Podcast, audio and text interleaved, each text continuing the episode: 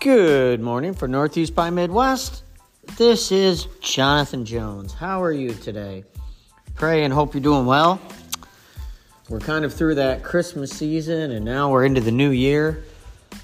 Happy New Year again. And uh, boy, a lot to uh, lot to think about, isn't there?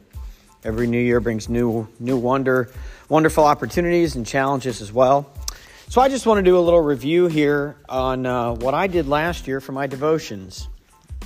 And I pray not in a way that uh, uh, comes across as, you know, arrogant or condescending or anything that you have to do that. It was just something the Lord kind of led me to do, and uh, you know, learned a lot uh, from it. It was truly a blessing and just uh, really challenged and encouraged my heart. Um, and I, I just wanted to share with you just really three. There are many, many blessings, but there were three in particular that jumped out to me. And so, what I did last year 2023 is I spent the whole year in the book of Psalms. I think I might have mentioned it a couple of times on the podcast throughout the year. I think I did a podcast or two about it. Um, but basically, what I did is I started last year in January and I read Psalm 1, 1 through 5, January 1st, and so on and so forth. Five Psalms a day. And basically, that led me to finish the book of Psalms by the end of January. And so I started February 1st and I read uh, one psalm a day and finished that at the end of June. Um, it was either the end of June or end of July. I can't even remember now. But, and then I was like, oh, that was really cool. And so I did that again. And I finished that at the end of November. So I want to say it was the end of June.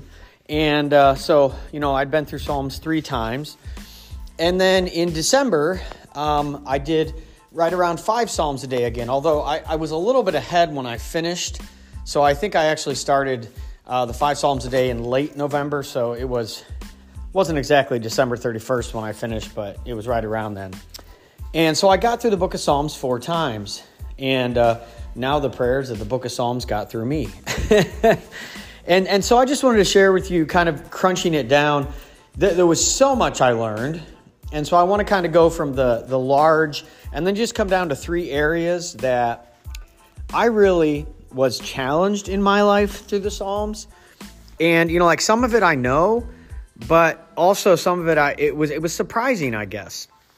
And so let me just uh, read you a couple of verses. Uh, this is one out of Psalm 85, which says, You withdrew all your wrath, you turned from your hot anger. Restore us, O God, the God of our salvation and put away your indignation towards us. Steadfast love and faithfulness meet, faithfulness meet, righteousness and peace kiss, kiss each other. Righteousness will go before him and make his footsteps away. That's Psalm 85, um, a few select verses from that. And, and there's many of them, but I think that one's right in the middle of the Psalms. If if the Psalms are not in your wheelhouse, that's a, there's 150 of them. You know, and most of them, I've never averaged it out, but I'm going to say most of them are about 8 to 12 verses, you know, give or take. I don't know what the actual average is, um, but there's some long ones. Like 119 is 176 verses. Um, I want to say it's like 78 or 79 is like 60 verses, you know, so there's some long ones. And there's some really short ones. Like the first psalm is six verses. Uh, psalm 121 is like two or three verses. You know, there's, so it really varies. Um, you know, and, and there's also one of the other neat things about the Psalms is they are made in you know chronological order copying genesis exodus leviticus numbers and deuteronomy. So you know like psalm 1 to 41 is really songs on the book of genesis. And then 42 i think it's through 69 or 68 something like that is uh, is exodus and so on and so forth. And so you know there's just some really neat things there. Uh, there's a lot of history in the psalms. They were written over about a thousand year period. You know most people think of david is writing the Psalms, and he did. He wrote the most amount, but I mean, there's a bunch of other writers. You know, Asaph wrote quite a few. Solomon even wrote one. Excuse me. Moses wrote a psalm, and and so the you know, the list kind of goes on, which is pretty cool. Um, so you know, it, it was just such a blessing, and and I would just you know highly encourage you. Um, you don't have to do it for a whole year. I don't know. Maybe I'll do it again someday. I'm not doing that this year in 2024. I'm doing something a little different. But, you know, it was just really neat. It was something I had never done before for a whole year, and I just felt really kind of compelled to do it. And was really blessed, you know, at, at the depth of the Psalms. And, you know, uh, and, and also the width of them. You know, the, the Psalms will talk about God's creation, they'll talk about His judgment, His holiness. Um, you know, one of the things that I, I found over and over again, and, and it's a phrase that I've just come to love, is in the ESV, that his steadfast love. Or if you read like the, the NIV or the you know the New King James or the King James or something like that, his everlasting love. Um, it, it's it's everywhere, and it's not literally in every psalm. But I would say you're not going to go further than about three, at the most four psalms, and you're going to find that phrase. You know, his steadfast love, and and so in then Psalm 136, it will be literally in every verse on every line. And so, you know, it's just just such an encouragement. Um, the Psalms weren't all encouraging, though. You know, there, there were times where God called uh, Israel out on sin.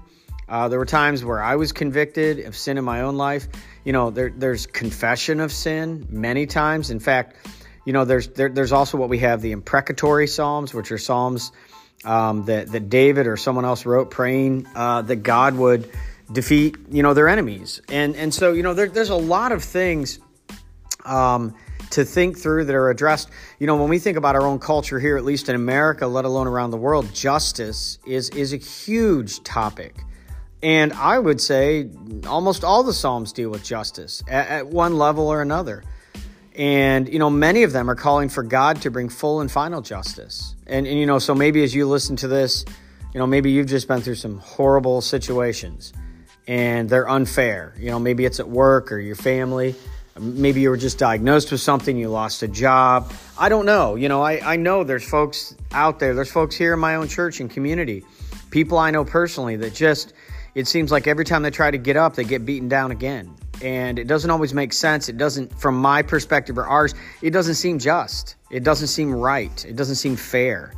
Um, and and so the Psalms deal with those a lot, you know, and uh, and really make you think. Um, but you know, as, as I kind of come down, that's sort of the the wide angle, if you will, or the large view. Um, they're really uh, we're, we're three. I'm going to call them truths or areas that I if I was to describe the Psalms in sort of my 30 second elevator, um, you know, moment, if that's all I had, I would use three words sovereign, savior, steadfast. Those three words from all 150 Psalms, I think describe what, what the Bible talks about when it comes to the Psalms. Number one, God is sovereign. Um, there is nothing he does not know about. There's nothing that he's not ultimately in control or in charge of or does not allow. Doesn't mean that God causes evil. The Psalms uh, talk quite a bit about that, but he does allow it. And those are hard things for us to get our mind around and understand, like how and why and for what purpose. But God is sovereign. You know, time and time again, you know, the, the Bible will tell us that. Um, you know, that the, the God is sovereign. And, you know, I mean, I could I could go on and read um, a ton of them, but I'll just read, you know, one psalm says, God is my king, or you are my king. And that will be repeated tons of times um, in the Psalms. And then you'll have this other phrase repeated, the king trusts in the Lord. So you kind of have both ideas. So God is sovereign. The second thing, God is Savior. Um, you know, there, there's multiple ways this, this phrase could, could be said, but for instance, Psalm 3 says, There is no salvation for him except in God. O Lord, save me, O my God.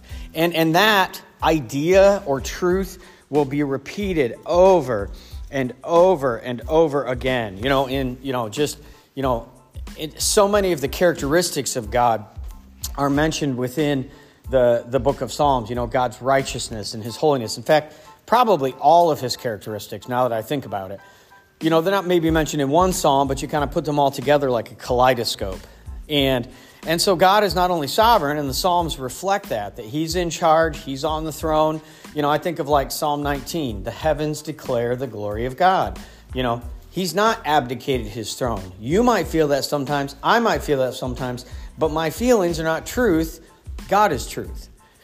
And, and then he's Savior. And so we see the Psalms paving the way ultimately for Jesus Christ as he's going to come you know, as the Psalms are written in real time, he hadn't come yet. And so we can see that God is not only the Savior, but he is going to become the Savior himself. And uh, which is pretty awesome to think about. And then that last S God is sovereign, God is Savior, God is steadfast. Like he doesn't change. You know, there's, there's a song uh, by, a, by, by a Christian a Christian band, and I suppose a little bit of a, a warning here if you don't like uh, kind of rockier music. Uh, there's a Christian band called Skillet, and uh, John Cooper's their lead singer, and I, I have been kind of a on you know a fan of Skillet on and off for the last 30 years, back to when I was in high school, and they play some pretty pretty hard hard rock Christian music. And so I just warn you, if you're not into listening to that, uh, that that might not be your cup of tea, and that's fine. Uh, but but they have a song that's not hard rock, uh, several of them, and one of them is is about Psalm 63, and the song says, "You are more faithful than the morning sun." You are more faithful when the evening comes. You are more faithful than the changing of the seasons. And it's written out of Psalm 63, which talks about that God's love, his loving kindness, is more, is more to be desired and more faithful than the sun. And the fact that, that, that, that, that his love is is what we desire more than anything else. And it doesn't change. And, and so the idea that God is sovereign, the idea that God is Savior, and the idea that God is steadfast, He's unchanging. And that's not something as a human, to be honest with you, I think for most of us, if most of us were honest, that's not something we, we really understand. Like, I don't understand that. I've never met anyone like God. Everyone I know, including myself, is not steadfast. You know, they're, they're faithful for a while, but they, they miss an appointment or they tell a lie or they mess up or, you know, God never does. And so the Psalms reminded me last year that God is sovereign, God is Savior, and God is steadfast. And so I hope, you know, this new year, 2024, that maybe that will encourage you. Um, it doesn't have to be the Psalms, but I would beg of you, if you're a Christian, get into the Bible. Just start reading. You know, uh, if you don't have a, uh, you know, a good devotion or something, uh, please reach out. I'd be glad to share one with you, uh, purchase one for you, give you a, a lead. Um, you know, but just get in the Bible. You don't even need a devotional to go with. I just read the Bible. I, I did have one I started the year with in Psalms last year, and then the rest of the year I just read the Bible. But start in the book of John and just start reading. Read about the Lord Jesus. Um, and just read a little bit every day. Maybe it's a chapter every day. Um, if you're if you really enjoy reading, maybe you read a couple. But get into the Bible, and if you're someone who's um, you know maybe you're skeptical, uh, you're just not there. Hey, give it a try. That would be uh, my encouragement to you. So, for Northeast by Midwest, I am Jonathan Jones. The Psalms reminded me God is sovereign, God is Savior, and God is steadfast.